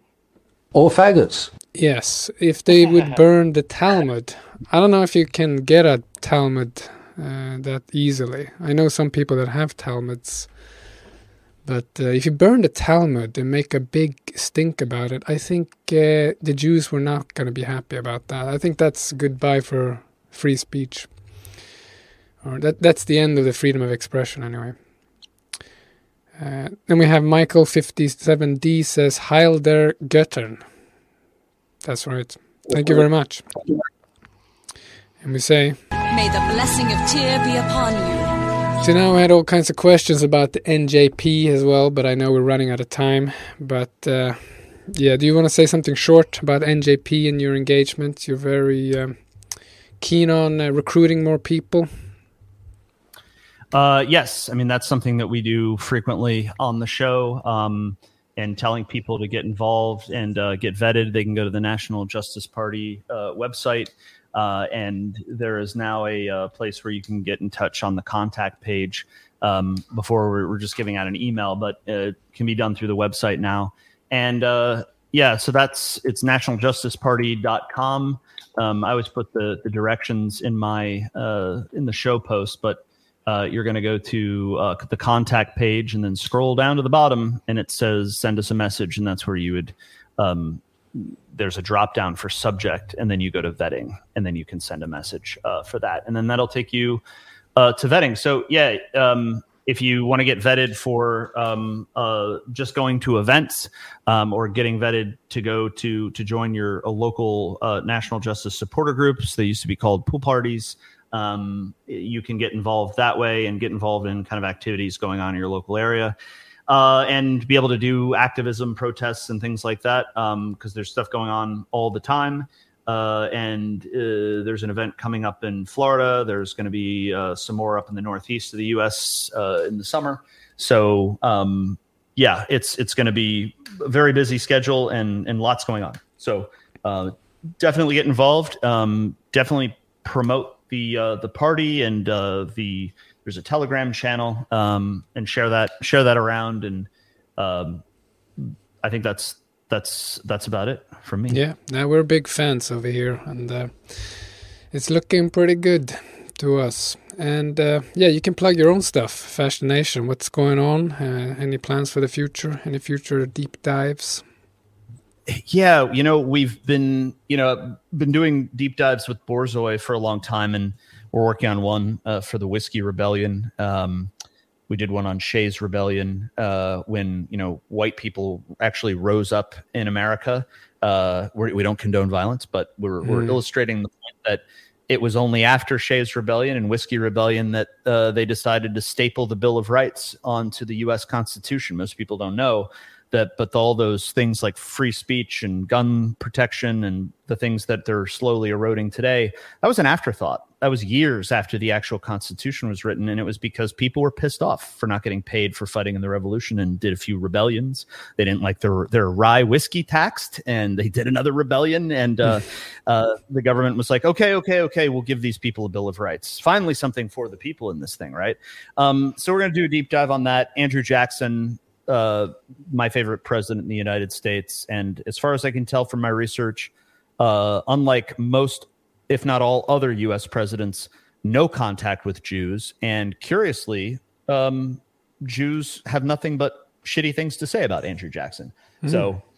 I, I, we can sur- we can surmise from that that he's probably a good guy. Um, Yes, and that's right. Abraham Lincoln and, and some others we're going to do as well. And then just there's always there's always topics that come up as they go. So um, nothing nothing on the schedule. But the if anything's coming first, it's going to be Whiskey Rebellion because I know Borzoi has been doing a lot of the research on that extensively. Nice. Yeah, I got your links in the show notes. People can check it out get some uh, a good meal, a good meal podcast. That's what it is. Yes. It's just like ketchup on pasta. It's perfect. All right. So, I- uh, are you a ketchup on pasta enjoyer, or yes, is that the Sweden, the Swedish nation puts their ketchup on the pasta. I, That's I uh, think it's all the Nordic nations actually. We do it also in Iceland. So yeah. Mm. That's how you get Wow. uh, citizenship in the future Nordic nation. Oh boy. You, you shattered my image of just this beautiful aesthetic of Swedish meatballs and gravy and egg Yeah, noodles. no, but I it's guess not pretty, but it gets the job done. That's what we say. guess so. But I, I, I- I actually put ketchup on my meatballs here. So Yeah. Oh. that's maybe true. that- That's yeah, that's how you do it. All right. So I want to thank you for coming on. It's been fantastic finally talking to you. And uh, Thank you. it's been a really good episode. And we'd love it to have you back sometime in the future, for sure. We'd love to come back on anytime. Maybe we'll have you guys on Fash the Nation. Yeah, that'd be great. All right, you listened to episode 253, I think it was. We were talking to Jazz Hands about Fash the Nation and his political journey. We'll be back next week, hopefully, with another exciting guest. We'll see about it. But you can follow us on Telegram. It is Nordic Frontier Podcast and Nordic Frontier Chat. And you can find us on NordicResistanceMovement.org as always. And you can always find me on Twitter, uh, Andreas Ketchup. That's my current Twitter. All right, with that I say, don't be an English cigarette and hail victory. Helt sikkert.